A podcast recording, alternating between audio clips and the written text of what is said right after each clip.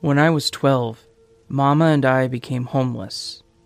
There was a waiting list of about six weeks before there was space at the local homeless family shelter, so we stayed with a really good family friend for six weeks in the bedsit where she lived, which is communal living with shared bathrooms, kitchens, and laundry facilities. I loved this, as Jay, the family friend, was fun, young, and pretty. She spoiled me rotten, getting me things to do and giving me lots of time and attention in between going to work. She also had lots of different people going in and out of her room at all times of the day and night. It was what some people might call a party house. Most of the people living at the bedsit were awesome. A lot of musicians, actors, and bohemians from all different backgrounds and cultures. I made cupcakes with a drag artist who worked in a Soho club, painted with an artist using her materials to make my mama a picture, and sometimes a goth band who lived there would come and jam, letting me play their instruments with them. They were all lovely people, and a lot became quite protective of Mama and I. But there was this one guy, named R, who Mama was a little mistrustful of. R was around 25 to 27, tall, lanky, and really pale with brown, sad eyes. I was totally oblivious to anything major, but I always felt slightly different around him to the other people who came in and out constantly. The feeling didn't so much come from me, rather R himself, and I couldn't quite put my finger on it being 12. I was always an outgoing, friendly kid around everyone I met, but for some reason I was more reserved around R. Then, one night, it all kicked off. It was Friday, and my Uncle P had come to stay with us. He was 28, lean and wiry, but he looked like he could handle himself. As I said before, Jay, the family friend, was more like family to us She's the youngest of my aunt's best friends, from the age of three, and had in fact lived with my gran, granddad, and their nine children when she was a kid. So my uncle, Jay, and indeed my mama had all grown up together as siblings. That evening, Uncle P had made macaroni and cheese for Mama and me and himself. Jay was getting ready to go out for the evening. Suddenly, there was a knock on the door, and someone saying, Come in, the door's open. Then R appeared. I was sitting there scratching my uncle's back. Our entire family absolutely loved this activity. And after Jay told R that she was going out and offering him a can of beer, she went to get him one. Then R turns to me and says, hmm, I'd like my back scratched too, sweetheart. When R said this, I felt my uncle bristle and he scowled at R, and then there was an awkward silence. Then my uncle got up to get himself a can of cider, and R followed my uncle into the small kitchenette. There were muffled voices, and suddenly we heard my uncle say snarkily, You're out of effing order, mate. She's my niece and she's only 12 years old. Jay hurried into the kitchenette to try and calm things down, but the next thing I knew, R had run out of the bedsit really quickly, and my Uncle P came back into the living room with Jay close behind him, looking vexed. Nobody said anything else about the incident that night. Jay went out as planned. Mama, my uncle, and I had a quiet family night in. We played board games and watched TV.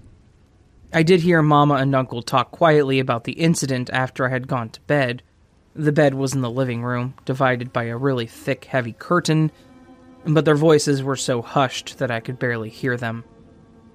In the following weeks, the other residents of the bedsit tried to have conversations about the incident with my mama and Jay, but the only people that mama confided in was the drag artist and a biker guy who was really nice and kind.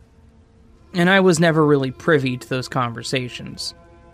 My uncle stayed another few weeks, and the four of us, along with the rest of the residents of the bedsit, had a good summer. I heard that R got nicked for drug possession, and I personally never saw him again after that night. The other residents talked about him probably having to move out because he fiddled their landlord out of the rent. And after six weeks, Mama and I moved into the homeless family shelter.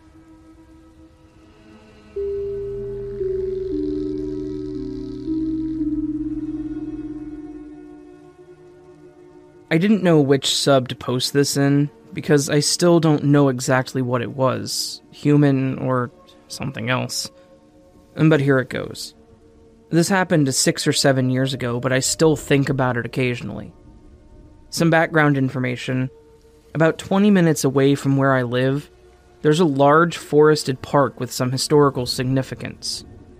The exact events that occurred here are a little unclear, but it is understood that there were some minor Civil War skirmishes between Confederate soldiers and pro Union German settlers. The area is supposedly haunted by those that perished during those skirmishes, particularly on one road that runs through the middle of the park. On this road, there have been several reports of sightings of spirits or hearing tapping on car windows when parked. There's also an old cemetery off the road in the forest. About 15 to 20 people are buried here, dating back to the mid to late 1800s. I'm a bit skeptic of the paranormal, so I'm not sure what to believe. Another thing to add there has been evidence found in this area of satanic practices sightings of people carrying torches through the woods, also sightings of white hooded people walking through the woods at night. You should know who those are. Anyway, here's the actual story. Myself and four friends decided to go out there at 1 a.m. one night I was 22 at the time and was much more adventurous than I am now. We drove to the previously mentioned haunted road and parked. Our plan was to walk into the forest and look for the cemetery. A perfect setup for some weird stuff to go down, right? Nothing creepy happened to us on the haunted road, so we continued to trek into the woods.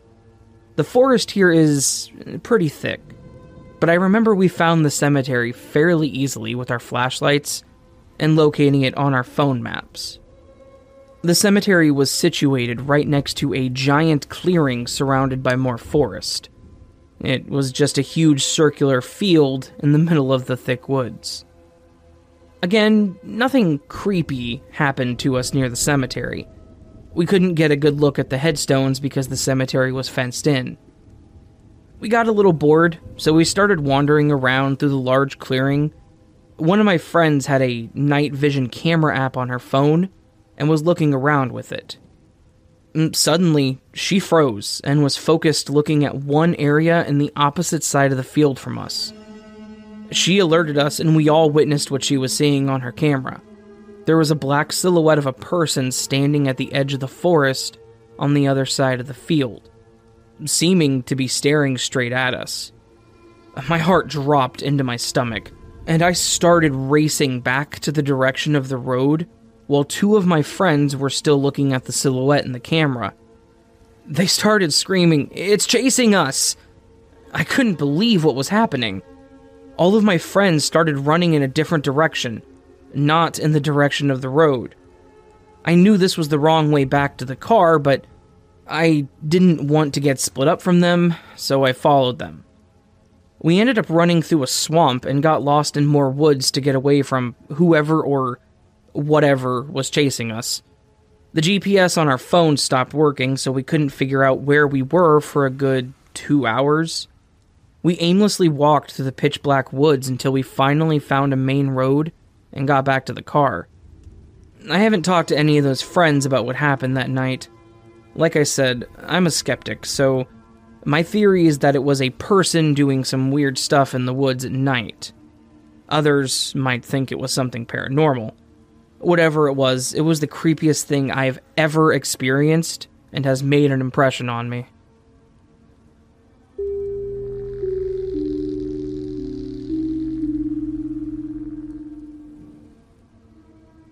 Australian dude at LAX insisted that I eat a hot dog. I didn't know how else to sum it up, really. This was almost 12 years ago, and I had just had my first solo holiday traveling the USA.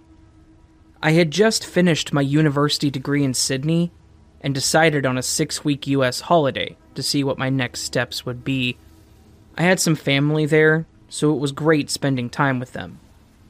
But this was also during the GFC, and so I was a bit stretched for cash on my return. So when I had the option of spending 10 hours in LAX or going outside of the airport like a normal person, I decided to become an Australian version of the terminal. I didn't drink much back then, so I didn't spend my time at the bar like I would now, but I alternated between the charging stations and Macca's, McDonald's. I was so bored. I think LAX is a lot better now, but back then there was very little to do. Back then, pre alcoholism, I was super fit, I was 21 and looked very baby faced. Uh, this may be relevant. Eventually, I decided to go through security and wait by the gate. That was when this weirdo came along. I'll call him Gary because I forgot his name, and he kind of looked like a Gary. Is this the plane to Melbourne? Yeah, it is. Oh, good. I'm in the right place. Yeah, you are. I'm Gary, by the way. Nathaniel. Nice to meet you. Likewise. I go back to reading, but he seems to want to keep talking. Is there any food around here? Actually, not really. You'll have to go back through security and get something from the food court. Oh, great. Do you want anything? Nah, I'm fine, thanks. I, I just ate. Are you sure? Yeah, thanks. It's a kind thought, but I'm actually pretty full. He then leaves. Another family arrives with a couple of teenagers, and Gary returns with two loaded hot dogs. I'm not joking, but you have every right to be skeptical of internet stories. They're both covered in sauce and overflowing, dangerous drippage territory. I was really hoping he had napkins. He says, Here you go, and offers me one. Ah, thanks, but I said I wasn't hungry. I bought it especially for you. Thanks, but again, I'm, I'm not hungry. He shoots an angry look at me. Like, seriously, piss off, dude. I don't want to eat a hot dog in front of you. I get up and pretend to go to the bathroom to escape. I then stand away from the dude rather than sit back down. The gate was going to open soon, anyways, he stares at me, and it looks like he offered the hot dog to the teenaged boy from the family. He was probably around 16. He's then talking to them, and they're laughing politely. I didn't have much to do with him, except he was still talking to the family who happened to be seated near me. He mainly talked to the teenaged guy and shoot me a weird glance every now and then. I usually stay up as long as I can to tire myself out, and then I'll try to sleep the rest of the flight assuming I'm arriving in the morning at my destination. I couldn't help but feel like he got up to something while I was asleep for about six or seven hours. But I guess we'll never know. The dude was such a creeper, and I've never forgotten the weird interaction. It was honestly almost comical. Every time I've been back to LAX, I wonder if he's going to pop back up. He's probably in Melbourne now with a hot dog stand or something.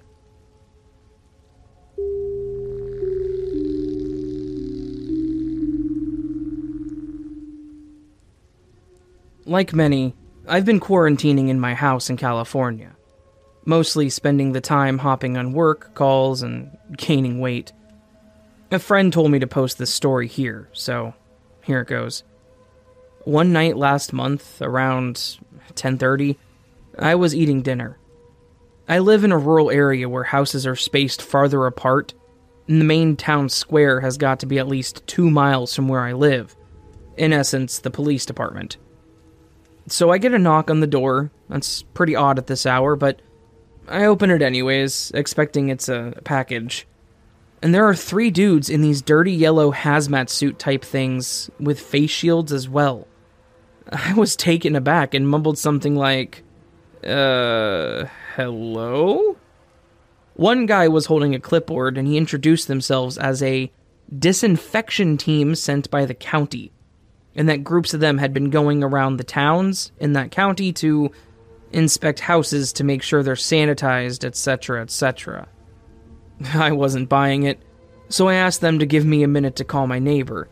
I asked him about the disinfection team, and he told me it could be a scam and to ask for a warrant or call the cops. I went back to the door and asked for a warrant, and the men were gone. I walked out into my driveway baffled and glanced down the street. No cars in sight, just the warm night air. I contemplated calling the police, but didn't think it was worth it. I went back inside, locking all the windows, and headed upstairs to watch some TV. An hour later, I was still watching TV and I hear something fall over in my backyard on the patio. I heard it clear as day because the patio was below the bedroom window to my left, which was wide open. I was too lazy to check it out, so I stuck my head out the window to look around, and nearly died on the spot when I see those guys in hazmat suits messing with my back door. I reacted quickly, yelling, Hey assholes, the cops are on their way. That sure got his attention. He yelled something unintelligible and hopped the backyard fence. I saw the other two guys running from around the side of my house. They all hopped the fence and ran off into the woods beyond my house. I picked up my phone from the nightstand and dialed the local police, explaining the situation, as I could still see their yellow figures disappearing into the woods. The cops came and uh, we made a creepy discovery. The two guys who had been around the side of my house had been trying to pry open my dining room window with a crowbar. I asked them if they could check it for fingerprints, and I shit you not, one of the officers responded with, What do you think this is, the CIA? Honestly, that pissed me off. It seems small town police officers don't really give a damn, at least the ones where I live. The men had been wearing gloves anyway, so it really didn't matter. But let this be a lesson. I hope no one else will fall victim to this kind of scam.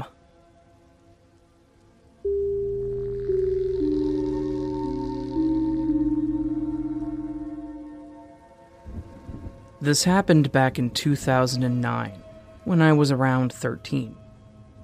I was visiting my mom in Utah for the summer and staying in her apartment complex.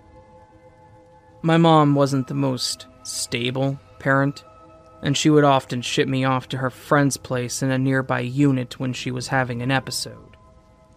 It was around 10 p.m. on a typical hot summer night, and my mom shooed me off to Jane's so she could organize or clean the apartment. The apartment complex was a cul de sac surrounded by around eight buildings. Jane's apartment was catty corner to ours, so it's less than 200 feet away. I wasn't in any rush or worried as I did this all the time. As I got to the end of our yard, I noticed a man, probably early 30s, stumbling down the sidewalk opposite of mine toward the main street. I was a little surprised as I hadn't noticed him prior, but assumed he was drunk and leaving someone's apartment. I just brushed it off and kept going. I walked until I noticed Jane up on her second floor balcony. Her balcony was on the left side of the building, shaded by a tree, and her front door was on the other side. Once she could see me, I stopped and called up to her, and we were chatting about mom for a minute or so, and that she was happy that I was staying over. Suddenly, I hear a scuffle of shoes on concrete. I turn around, and the man that had previously been stumbling down the sidewalk was sprinting full speed at me from around 150 feet away. I immediately froze, completely in shock as I didn't understand what was going on. As he bounded toward me, quickly closing the gap, I turned and yelled up to Jane, who couldn't see what was happening because of the tree. It was my first reaction, and I really have no idea how that could have been helpful. Because why am I not running up the stairs by this point? He was around 20 feet away, noticed Jane, and took a complete right turn mid sprint, and ran behind the adjacent apartment buildings. I took my chance and quickly ran up the stairs as fast as I could. I can never know for sure what his intentions were, but I definitely feel that if Jane wasn't on her balcony in that moment, I would have been a goner.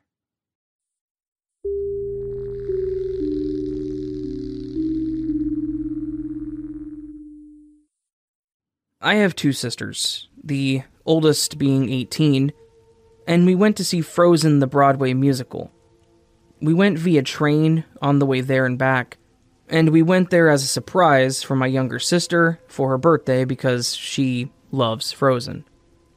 So we took the subway, but that wasn't the main place where we experienced this encounter. We went to a better railway, or one that was just higher quality, and we felt safer on the way there and back. So when we were going back, we sat down, and some pretty tall white dude, I would say around 40 or 50, maybe late 30s, with glasses, came onto the train car we were in, which was pretty empty, and then he chose to sit in the seat right next to where we were. There are these two seats which face each other, which can both fit three people. I was sitting next to my oldest sister, and the guy sat down right across from me and right next to my middle sister. He held this brown paper bag, which may have had his lunch or something. He tries to start a conversation with one of us, which my eldest sister would have started to talk, but he didn't bring children or even his wife, if he had one, which was a red flag to her, so she chose not to respond. Me and my other sister followed suit, and the guy tried to talk to each of us to no avail. then the guy sort of pinched my middle sister that was right next to him. So on the next stop, we moved carts, but we stood next to the door beforehand for a faster exit. The guy just stayed there and said, screw you to us, and I glanced over to him for a few times, and I saw him just staring at my middle sister. We left the cart and moved to another one. Once we left, we reported it to the conductor. My oldest sister's greatest concern was me because I'm really talkative and naive, to her at least, so she thought I would speak to him and give away information. But I kept my mouth shut. I still wonder what was that man's intentions, and what was in that bag, and really am curious if he was just some psycho.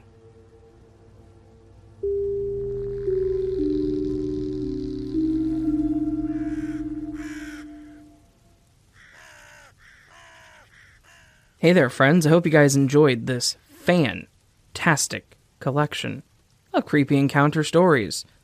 As always, this was a really good collection, really interesting stuff there. These collections always are interesting. I don't know why I keep saying that. They are. I just leave it at they are interesting and you guys can take it from there. Hopefully you did enjoy it. If you did and would like more content like this or content that's, you know, like super totally different, kind of like comparing toothpicks to tire swings, please do consider joining the Nevermore. To join the Nevermore, all you got to do is hit that subscribe button and the and little you know bell icon next to it, and then you're part of the Nevermore. That's just kind of how it works. You can support the Nevermore by going down and clicking any of the links down in the description, or supporting me on Patreon and Ko-fi. All patrons get access to these videos typically between an hour and several days before the general public. Plus, you get things like merch, stickers, uh, posters, other things I want to throw out there. My patrons got an extra discount on my merchandise this month, so, you know, whatever I can do for my patrons, I will do for my patrons. I hope you guys enjoyed this. I hope you're having a fantastic week, and I hope to see you in the next video. But until then, my friends, much love and sleep well.